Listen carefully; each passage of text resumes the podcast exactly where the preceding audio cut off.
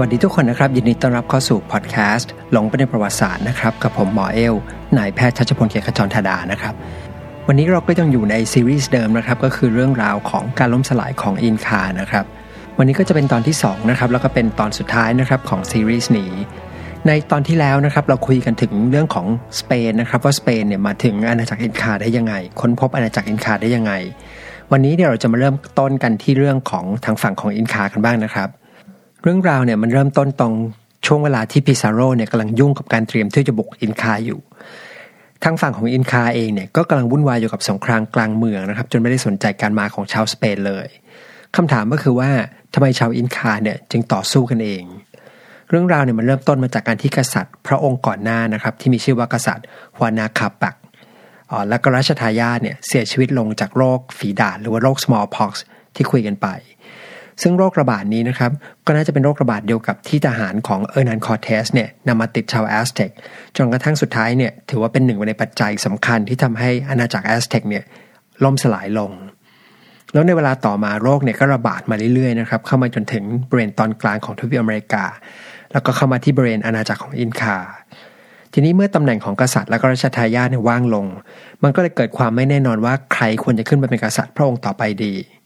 ในเวลานั้นเนี่ยจะมีเจ้าชายต่างแม่นะครับที่มีกำลังเข้มแข็งเนี่ยอยู่สองพระองค์ด้วยกัน คนแรกเนี่ยก็มีชื่อว่าอัตวาลปานะครับซึ่งคุมกองกำลังอยู่ทางเหนือ คนที่สองเนี่ยชื่อว่าฮวาสคานะครับซึ่งคุมกำลังอยู่ทางตอนกลาง ใกล้ๆกับเมืองหลวงที่ชื่อว่าคุสโกแล้วก็เป็นเจ้าชายทั้งสองพระองค์นี้นะครับที่ทำสงคราม เพื่อแย่งชิงตำแหน่งกษัตริย์กัน มันก็เลยนำไปสู่สงครามกลางเมือง ทีนี้ในช่วงเวลานั้นเนี่ยก็เลยเหมือนกับว่ามีทั้งสงครามนะครับสงครามกลางเมืองแล้วก็มีโรคระบาด ซึ่งทั้งสองปัจจัยนี้มันมีผลต่อกำลังใจของชาวอินคาอย่างมาก และชาวอินคาเนี่ยต่างก็ตีความการเกิดโรคระบาดนี้ไปต่างๆ นานา หลายคนมีความเชื่อว่าการระบาดของโรคเนี่ยเกิดขึ้นเพราะว่าเวลานั้นอินคาเนี่ยไม่มีกษัตริย์ที่แท้จริงมาครองบัลลังก์สักทีทำให้เหมือนกับไม่มีผู้มีบารมีมาปกป้อง หรือว่าไม่มีคนที่เหมือนเหมาะสมนะครับ ที่จะทำหน้าที่ในการสื่อสารกับเทพเจ้า ซึ่งผลก็คือทำให้เทพเจ้าไม่พอใจ แล้วก็นำมาสู่การเกิดโรคระบาดขึ้น ทีนี้คนจำนวนมากเนี่ยก็เลยรู้สึกว่า ถ้าอยากจะให้โรคระบาดเนี่ยจบลง ก็ต้องให้การต่อสู้เนี่ยมันจบลงให้เร็วที่สุด จะได้มีกษัตริย์ที่เหมาะสมเนี่ยขึ้นครองราช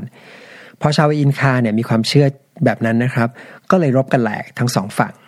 แล้วก็เป็นช่วงเวลานี้เองที่คือตอนที่อินคาเนี่ยกำลังอ่อนแอลงที่สุดนะครับ จากทั้งโรคระบาดและสงครามกลางเมือง ชาวสเปนเนี่ยก็เดินทางมาถึงพอดี ช่วงเวลาที่สเปนเดินทางมาถึงเนี่ยสงครามกำลังจะใกล้จบ โดยที่ทางฝั่งของเจ้าชายอัตตาวอป้าเนี่ยกำลังจะได้ชัยชนะ แล้วอัตตาวอป้าก็วางแผนจะเดินทางกลับไปที่คุสโกเนี่ยซึ่งเป็นเมืองหลวงเพื่อเหมือนกับไปฉลองชัยชนะ แต่ก่อนที่จะกลับไปที่เมืองหลวงเนี่ยพระองค์ก็ตั้งใจจะไปแวะพักผ่อนฟื้นฟูร่างกาย จากการรบ หรือการต่อสู้อย่างยาวนานเนี่ยที่บ่อน้ำพุร้อนแห่งหนึ่ง และเป็นช่วงเวลานี้เองนะครับที่กษัตริย์อัตตาวอป้าเนี่ย รู้เกี่ยวกับการมาของชาวสเปน แต่จริง ๆ แล้วพระองค์เนี่ยไม่ได้แปลว่าเพิ่งจะรู้นะครับ จริง ๆ แล้วการมาของชาวสเปนเนี่ยเป็นที่อยู่ในสายตาของอัตวอป้าแล้วก็ทางฝั่งอินคาเนี่ยตั้งแต่วันแรกๆที่ชาวสเปนเนี่ยนำเรือมาเทียบฝั่ง เพราะว่าทางอินคาเองเนี่ยก็มีสายสืบกระจายไปในทั่วดินแดนต่างๆ มีใครไปใครมาเนี่ยก็จะสามารถนำข่าวสารมาแจ้งให้กับทางกษัตริย์ได้ แต่ด้วยความที่เวลานั้นเนี่ย พระองค์นะครับอัตวอป้าเนี่ยกำลังยุ่งกับสงครามกลางเมืองอยู่ ร่วมไปกับการที่สายสืบของอัตวาป้าเนี่ยประเมินว่ากองทัพชาวสเปนเนี่ยมีกำลังน้อยมากนะครับ ก็คือมีประมาณ 160 คนทำให้ทางฝั่งอินคาเนี่ยไม่ได้สนใจมากนัก หรือว่ารู้สึกว่าต้องกังวลกับทางชาวสเปนมาก และมองว่าถ้าเกิดว่าชาวสเปนดูเหมือนจะเป็นภัยขึ้นมาเมื่อไหร่เนี่ยก็สามารถจะจัดการเมื่อไหร่ก็ได้ แต่ปัจจุบันเนี่ยเรารู้ว่าการที่พระองค์ละเลยชาวสเปน ในช่วงแรกเนี่ยนะครับ สุดท้ายเนี่ยจะถือว่าเป็นความผิดพลาดครั้งใหญ่ ทีนี้กลับมาที่ฝั่งของสเปนบ้าง เมื่อชาวสเปนเนี่ยสามารถเดินทางแล้วก็ไปหาเมืองที่ตั้งหลักได้ ซึ่งก็คือเมืองคาฮามาก้าอย่างที่เราคุยกันไปใน episode ที่แล้วนะครับพิซาโรเนี่ยก็หาทางหลอกล่อให้อัตวาป้าเนี่ยมาพบที่เมืองอยู่หลายครั้ง ซึ่งในช่วงแรกเนี่ยอัตวาป้าเนี่ยปฏิเสธก็คือไม่สนใจ มองว่าไม่คู่ควรที่จะเดินทางไปพบเท่าไหร่ แต่ต่อมาเมื่อได้เรียนรู้ว่าชาวสเปนมีของแปลกๆหลายอย่าง โดยเฉพาะม้าศึกนะครับ หรือว่าชุดเกราะที่ทำด้วยโลหะ ก็เลยเหมือนกับสนใจขึ้นมา แล้วก็อะลองไปดูสักครั้งก็ได้ และด้วยความที่เห็นว่ากองทัพของชาวสเปนเนี่ยมีจำนวนน้อยมาก คือแค่ประมาณ 160 คนอย่างที่ว่าไปนะครับ พระองค์ในเวลานั้นเนี่ยมีกองทัพใหญ่อยู่ ทหารเนี่ยเชื่อว่าตัวเลขอยู่น่าจะอยู่ประมาณ 5 0,000 ถึงแสนคน แต่พระองค์ก็ตัดสินใจที่จะ ไม่นำทัพไปด้วยนะครับ แล้วก็นำทหารติดตามเดินทางเข้าไปที่เมืองคาฮามาก้าเนี่ยแค่ประมาณ 6,000 คนเท่านั้น แล้วทั้ง 6,000 คนนี้ก็ไม่ได้ไปเหมือนกับเตรียมที่จะต่อสู้ด้วย คือทหารแต่ละคนเนี่ยจะไม่ได้พกอาวุธติดตัวไปเลย ถ้าจะมีก็แค่เป็นอาวุธติดตัวเป็นเหมือนกับเป็นเครื่องประดับนะครับ หรือว่าเป็นอาวุธที่สำหรับใช้แสดงเท่านั้นเอง ทีนี้เมื่อเข้าไปถึงเมืองเนี่ย อาตาวอป้าก็ต้องแปลกใจ เพราะว่าไม่พบชาวสเปนรออยู่ในเมืองเลย เมืองเนี่ยดูเงียบมาก ทางอาตาวอป้าและชาวสเปนนะครับ ก็เลยคิดว่าสงสัยพวกชาวสเปนจะกลัวแล้วก็หนีไปหมดแล้ว แต่แล้วจู่ๆนะครับก็มีนักบวชชาวคริสต์เดินออกมารูปหนึ่ง พร้อมกับล่ามนะครับ แล้วก็มีหนังสือเล่มเล็กๆหนึ่งเล่มหนึ่งเนี่ยถือมาด้วยก็คือคัมภีร์ไบเบิลแล้วนักบวชเนี่ยก็พยายามอธิบายให้อัตวาป้าฟังนะครับว่า พระเจ้าของพวกเขาเนี่ยมีอำนาจมาก เพียงไหนนะครับ แล้วก็หนังสือไบเบิลที่เขาถือมาเนี่ยเป็นหนังสือศักดิ์สิทธิ์ โดยที่ตัวนักบวชเองเนี่ยเหมือนกับไม่ได้เรียนรู้เกี่ยวกับวัฒนธรรมของอินคานะครับก็เลยไม่เข้าใจว่าอินคาเนี่ยไม่มีการเขียนหนังสือ พวกเขาจึงไม่รู้จักหนังสือเป็นเล่มๆแบบที่ชาวคริสต์เนี่ยรู้จักกันทีนี้อัตวอป้าเมื่อได้ยินว่าคัมภีร์ไบเบิลเนี่ยศักดิ์สิทธิ์นะครับก็ลองรับมาดูนะครับ เปิดพลิกไปพลิกมานะครับเอาลองมาจ่อที่หู สุดท้ายเนี่ยก็บอกว่าพระเจ้าของพวกคุณเนี่ยไม่สื่อสารกับข้า เสร็จแล้วก็โยนหนังสือไบเบิลเนี่ยทิ้งลงไปที่พื้นทางพิซาโรนะครับซึ่งหลบซ่อนตัวอยู่นะครับ แล้วก็ซุ่มอยู่เนี่ยก็รอจังหวะนี้อยู่แล้วนะครับพอเห็นท่าทางดูเหมือนกับมีความความขัดแย้งเกิดขึ้น ก็ตะโกนสั่งให้ระดมยิงปืนใหญ่เข้าใส่ทหารของทางอินคาเนี่ยทันที พร้อมกับตะโกนว่าซานติอาโกซึ่งเหมือนเป็น keyword ที่แปลว่าให้ระดมยิงได้เลยแล้วก็เตรียมบุก ทีนี้คำถามที่น่าสนใจก็คือว่าทำไมปิซาโร่เนี่ยต้องรอให้นักบวชออกไปเจรจาก่อนด้วยทำไมไม่โจมตีไปตั้งแต่แรกไปเลยคืออย่างนี้ครับ ต้องบอกว่าในหมู่ของชาวสเปนที่ไปที่ทวีปอเมริกาในเวลานั้นนะครับ ต่างก็มีเป้าหมายที่ต่างกันไป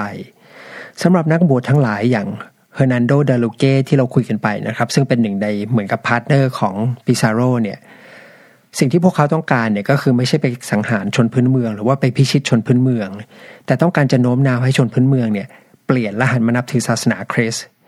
เหตุผลก็คือช่วงเวลานั้นนะครับในยุโรปเนี่ยหรือที่เรียกว่าเป็นช่วงที่เรียกว่า Age of Exploration เนี่ยต้องบอกว่าเป็นช่วงขาลงของศาสนาจักร เพราะยุโรปเนี่ยกำลังจะเข้าสู่ยุคที่เรียกว่าเป็นยุคการปฏิวัติวิทยาศาสตร์นะครับหรือว่า scientific revolution แล้วก็จะเข้าสู่ยุคเรื่องปัญญาหรือ enlightenment ต่อมาจำนวนคนที่นับถือศาสนาในสังคมเนี่ยก็ค่อยๆ ลดลงอย่างต่อเนื่อง โดยเฉพาะเมื่อเทียบกับยุโรปตอนช่วงยุคกลาง ซึ่งคนเนี่ย นับถือศาสนากันเยอะมากนะครับเหมือนกับว่าศาสนาเนี่ยเป็นส่วนหนึ่งของสังคมไปเลยทำให้อิทธิพลของศาสนาในช่วงเวลานั้นเนี่ยค่อนข้างลดลงไปมาก ดังนั้นสำหรับศาสนาจักรและนักบวชที่เดินทางมาทวีปอเมริกาเนี่ยจึงไม่ต้องการจะให้รบหรือว่าสังหารชนพื้นเมือง แต่ต้องการที่จะชักชวนชาวพื้นเมืองเนี่ยให้เปลี่ยนมานับถือศาสนาคริสต์ให้มากที่สุดเท่าที่จะเป็นไปได้ เพราะว่ายิ่งจำนวนคนเยอะก็ยิ่งทำให้ศาสนาจักรเนี่ยแข็งแกร่งแล้วก็มีอิทธิพลมากขึ้น แล้วก็จะหมายถึงความร่ำรวยที่จะตามมาด้วย เช่นเดียวกันนะครับสำหรับทางกษัตริย์และราชินีของสเปน จริง ๆ ก็ไม่ต้องการให้มีการรบหรือว่าฆ่าฟันชนพื้นเมือง เพราะในมุมของกษัตริย์นะครับ สิ่งที่ต้องการมากที่สุดก็คือประชาชนที่อยู่ภายใต้การปกครองของราชวงศ์คือไม่ได้ต้องการที่ดินเปล่าๆที่ไม่มีใครทำไร่ทำนา ไม่มีใครเนี่ยมาทำเหมืองให้ แต่สำหรับปิซาโรและชาวของคริสตาดอร์เนี่ยมองต่างไป สิ่งที่พวกเขาต้องการก็คือไปแย่งชิงสมบัติ แล้วก็ครอบครองดินแดน ดังนั้นเขาไม่สนว่าจะมีการฆ่าฟันชาวชนพื้นเมืองเนี่ยไปมากน้อยแค่ไหน และด้วยเหตุผลนี้นะครับทำให้ปิซาโรเนี่ยเหมือนกับจำใจต้องรอให้นักบวชเนี่ยออกไปเจรจาก่อน แต่เมื่อได้โอกาสก็รีบสั่งให้ระดมยิงทันที ทีนี้หลังจากที่ระดมยิงด้วยปืนใหญ่และปืนยาวเนี่ยอยู่ระยะเวลาหนึ่ง ทหารที่อารักขาอัตวอป้าเนี่ยก็เสียชีวิตไปเกือบหมด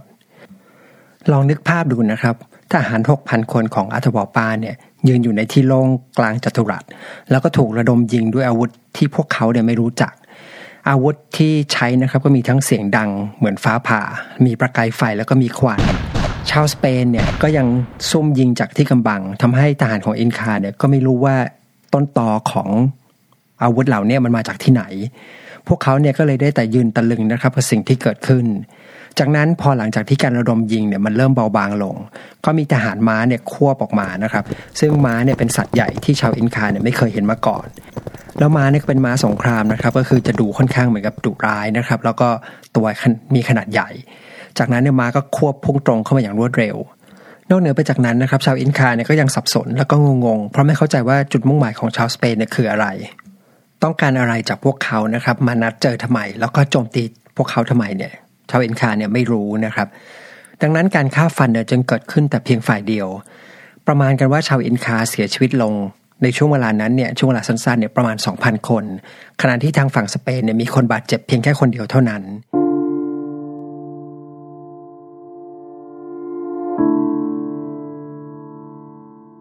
คราวนี้นะครับหลังจากที่ยิงไป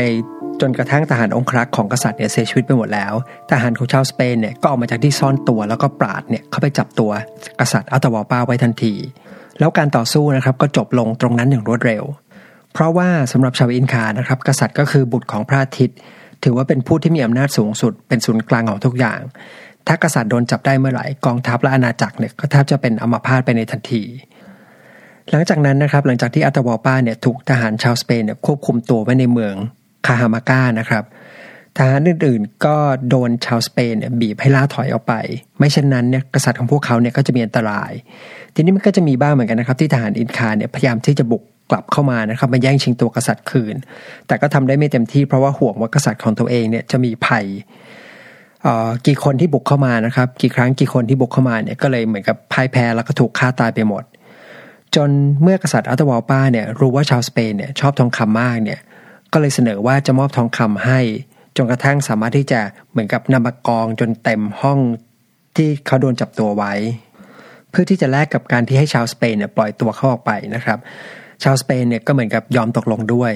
อัตวอลปาเนี่ยก็เลยไปสั่งให้ทหารอินคาเนี่ยเดินทางกลับไปแล้วก็ไปขนทองคำเนี่ยมาให้ตามคำเรียกร้อง ซึ่งชาวสเปนก็ต้องทึ่งนะครับ เพราะว่าจำนวนทองคำที่ค่อยๆ ขนมาเนี่ย มันมาอย่างรวดเร็วนะครับ เพียงแค่ไม่กี่เดือนเนี่ยก็มีทองคำจำนวนมหาศาลเนี่ยมากองจนกระทั่งเต็มห้องตามที่เขาต้องการ ซึ่งทองคำเหล่านี้จะอยู่ในรูปของเครื่องประดับที่วิจิตรสวยงามนะครับ จนเรียกว่าประเมินค่าไม่ได้ แต่ทองคำที่สวยงามเหล่านี้เนี่ยต่อมาเนี่ยก็ถูกชาวสเปนนำไปเผาแล้วก็หลอมเป็นทองแท่งทั้งหมด แต่ว่าปิซาโรเนี่ยก็ผิดสัญญานะครับ คือไม่ยอมปล่อยตัวอัตวอป้า นอกจากนั้นก็ยังมีการส่งคนนะครับส่งทหารชาวสเปนเนี่ยไปที่วิหารต่างๆนะครับ แล้วก็ไปขโมยทองคำจากวิหารต่างๆมาอีกด้วยพิซาโรเนี่ยจับตัวอัตวาปาขังอยู่นานประมาณทั้งหมดเนี่ยประมาณ 8 เดือนด้วยกัน ในช่วงเวลานี้นะครับพิซาโรเนี่ยก็สามารถที่จะส่งทีมสำรวจชาวสเปนเนี่ยไปสำรวจดูดินแดนต่างๆ โดยรอบเนี่ยได้อย่างง่ายดาย คือโดยไม่ต้องกลัวนะครับว่าชาวอินคาเนี่ยจะมาทำร้าย เพราะถือว่ามีกษัตริย์เนี่ยเป็นตัวประกันอยู่ จนในที่สุดเมื่อพิซาโรแล้วก็ชาวสเปนเนี่ยคิดว่าพร้อมนะครับ คือคุ้นเคยกับพื้นที่ดี แล้วก็มั่นใจว่าสามารถที่จะคุมสถานการณ์ไว้ได้พิซาโรก็ตัดสินใจที่จะเดินทางไปที่เมืองหลวงของชาวอินคานะครับ ก็คือเมืองคูสโกซึ่งได้ยินคำร่ำลือมานานแล้วว่าเมืองหลวงเนี่ยร่ำรวยมากนะครับ แต่ก่อนที่จะเดินทางไปเนี่ยเขาก็ตัดสินใจสังหารอัตวอปาทิ้งเพราะพวกเขาเชื่อว่าอัตวอปาเนี่ยอาจจะสร้างปัญหาให้ขึ้นมาได้ แล้วก็มีเกิดความเข้าใจผิดกันนะครับ คือเข้าใจว่าอัตวอปาเนี่ยแอบไปสั่งการให้มีการ ทหารเนี่ยบุกเข้ามารอบสังหารชาวสเปน ซึ่งในเวลาต่อมาก็พบนะครับว่าข่าวลือนี้เป็นเรื่องเรื่องไม่จริงนะครับ ยังไงก็แล้วแต่นะครับ ชาวสเปนที่เชื่อว่าตวป้ามีแผนร้ายเนี่ยก็เหมือนกับสั่งให้มีการตั้งศาลเตี้ยขึ้น แล้วก็พิพากษาว่าตวป้าเนี่ยโดนโทษประหาร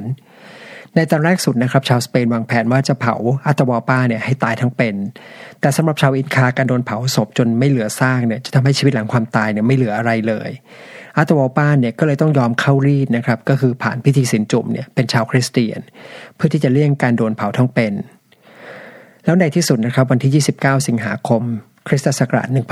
1533 ชาวสเปนก็ตัดสินใจสังหารอาตวอลปาด้วยการรัดคอนะครับจนกระทั่งขาดใจตาย จากนั้นพิซาโรเนี่ยก็ให้มีการจัดตั้งเจ้าชายอีกพระองค์นะครับเป็นน้องชายของอัตวอลปาเนี่ยน้องชายต่างมารดาเนี่ยขึ้นมาเป็นกษัตริย์พระองค์ใหม่ คือเป็นกษัตริย์หุ่นเชิด ซึ่งชาวอินคาเนี่ยก็ต้องยอมรับเพราะว่าถือว่าเป็นเจ้าชายพระองค์หนึ่ง จากนั้นนะครับทางชาวสเปนนะครับทาง conquistador เนี่ยก็เดินทางเข้าเมืองคุสโกเนี่ยพร้อมกับกษัตริย์พระองค์ใหม่ทำให้ทหารชาวอินคาเนี่ยไม่สามารถทำอะไรชาวสเปนได้ แล้วต้องบอกว่าจริงๆเนี่ยไม่ใช่ชาวอินคาทั้งหมดนะครับที่จะยอมรับกษัตริย์แล้วก็ชาวสเปน เพราะในเวลานั้นอย่างที่บอกมันก่อนหน้าเนี่ยมันมีสงครามกลางเมืองเกิดขึ้น แล้วก็เพิ่งสิ้นสุดลงไม่นานทำให้ชาวอินคาเองเนี่ย พอไม่มีกษัตริย์ก็เหมือนกับแตกเป็นก๊กเหล่าอยู่ แล้วก็มีความคิดเห็นเนี่ยต่อสถานการณ์ที่ต่างกันไป มีหลายคนที่ไม่ยอมรับ แต่การที่ไม่เป็นหนึ่งเดียวกันนี้นะครับก็ยิ่งทำให้อาณาจักรอินคาเนี่ยอ่อนแอลงไปอีก ดังนั้นสำหรับชาวสเปนนะครับทุกอย่างหลังจากนี้เนี่ยก็ไม่ยากไม่ยากไม่มีอะไรยากแล้วนะครับ เพราะว่าไม่มีใครกล้าทำอะไรพวกเขามากนัก มีบ้างเหมือนกันที่คนเนี่ยลุกขึ้นมาต่อต้าน แต่ก็ทำอะไรไม่ได้มาก ทีนี้เมื่อชาวสเปนนะครับเดินทางเข้าเมืองคุสโกไปนะครับ พวกเขาเนี่ยก็นำ ไปเหมือนกับไปขโมยทองคำนะครับ แล้วก็นำงานศิลปะล้ำค่าต่างๆ เนี่ยมานะครับ ที่แล้วก็อะไรที่เป็นทองเนี่ยก็นำมาหลอมนะครับ มาเผามาหลอมจนแล้วก็ทำเป็นทองแท่งทั้งหมด อาคารบ้านเรือนต่างๆ วิหารเนี่ยก็ให้รื้อลงมา แล้วก็นำหินที่ได้เนี่ยมาสร้างโบสถ์ของศาสนาคริสต์ชาวอินคาส่วนหนึ่งเนี่ยพยายามจะต่อสู้กับชาวสเปนอยู่ระยะหนึ่งนะครับ แต่เมื่อเวลาผ่านไปหลายปีนะครับ กองทัพต่อต้านเนี่ยก็ค่อยๆอ่อนกำลังลง แล้วก็สลายตัวไปจนหมดสิ้น แล้วนี่ก็เป็นจุดสิ้นสุดนะครับของอาณาจักรอินคา คราวนี้นะครับเราจะมาดูจุดจบนะครับของพิซาโรกันบ้าง เรื่องราวนะครับมันเริ่มต้นที่อัลมาโกรนะครับจำได้ไหมครับที่เราเคยคุยกันไป เป็นหนึ่งในเหมือนกับ partner ของพิซาโรนะครับที่มาบุกอินคาด้วยกัน เมื่อปิซาโรเนี่ยยึดเมืองคุสโกได้แล้วนะครับ อัลมาโกรเนี่ยก็ตามเข้ามาในเมือง ที่เข้ามาช้าเนี่ยเพราะว่าก่อนหน้านี้เขาได้รับการ เหมือนมอบหมายนะครับ งานจากพิซาโรให้ไปทำอย่างอื่นก่อน ก็เลยตามเข้ามาเมืองเนี่ยช้า แต่ตอนที่เข้ามาถึงเนี่ยพิซาโรนี่ก็แบ่งสมบัติให้กับพวกของตัวเองเนี่ยจนหมดแล้ว โดยไม่ได้เหลือสมบัติเนี่ยให้กับทางกลุ่มของอัลมาโกรเลย ซึ่งก็สร้างความโกรธแค้นให้กับอัลมาโกรอีกครั้งหนึ่งนะครับ หลังจากที่โดนเบี้ยวเนี่ยไปมาก่อนเนี่ยประมาณครั้งหรือสองครั้งก่อนหน้า แต่อย่างไรก็ตามพิซาโรก็บอกกับอัลมาโกรไว้ว่า จะยกเมืองต่างๆ ที่อยู่ทาง ใต้นะครับของเมืองคูสโกให้ ซึ่งเมืองต่างๆเนี่ยต้องบอกว่าดินแดนบริเวณนั้นเนี่ยยังไม่เคยไปสำรวจมาก่อนทำให้ไม่รู้ว่ามีอะไรอยู่บ้างอามาโกรก็โอเคนะครับ ก็ยอมตกลง แล้วก็ออกเดินทางไปทางทิศใต้เพื่อไปสำรวจว่าจะมีอะไรที่น่าสนใจอยู่บ้าง แต่หลังจากที่เขาสำรวจอยู่ประมาณ 2 ปีเนี่ยเขาก็พบว่า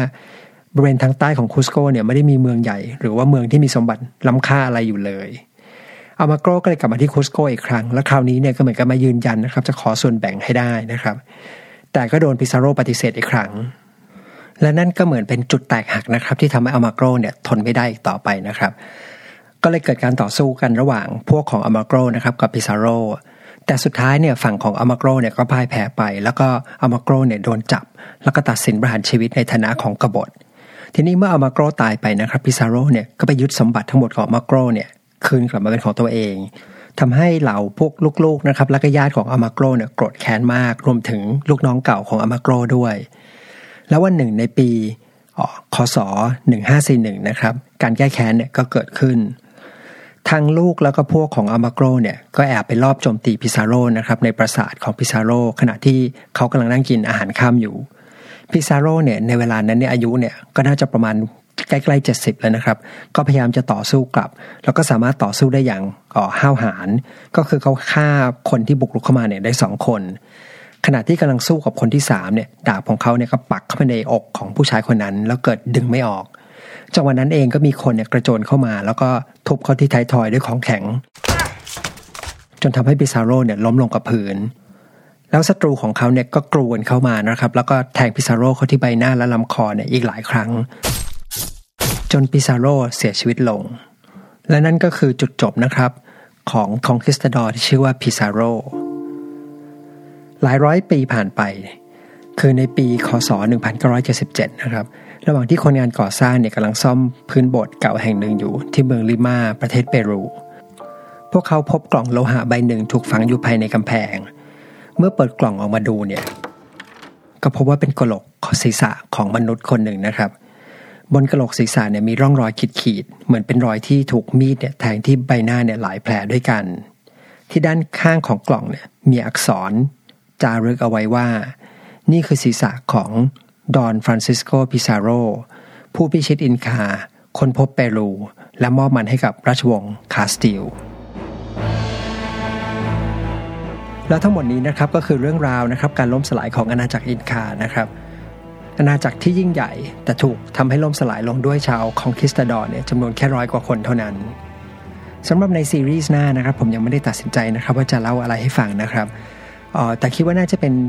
เรื่องที่เกี่ยวข้องกับเรื่องเก่าๆที่เราคุยกันไปนะครับ เพื่อจะให้เกิดความต่อเนื่องนะครับ เหมือนกับค่อยๆ ต่อจิ๊กซอจนเห็นภาพใหญ่เนี่ยได้ชัดขึ้นสำหรับวันนี้ผมก็ขอลาไปก่อนนะครับ แล้วเรามาเจอกันใหม่ในพิโซดหน้านะครับ สวัสดีครับ